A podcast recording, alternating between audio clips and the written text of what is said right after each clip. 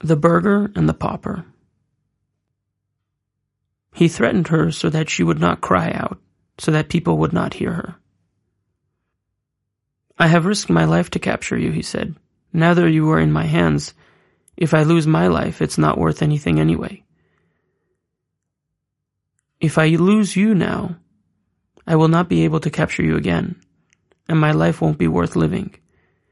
Therefore, as soon as you scream out, I will immediately strangle you.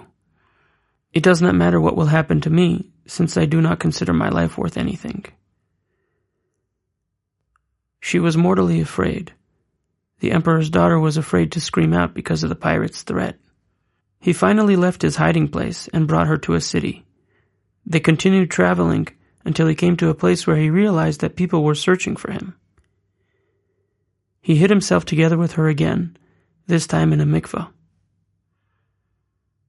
They continued traveling, and they had to hide in other places, until they had hidden in all seven places in which the burgher had hidden with the princess's mother. These were the seven waters, the pit, the mikvah, the spring, and the others. When they finally reached the sea, he tried to find at least a fisherman's boat so that he could sail off with her.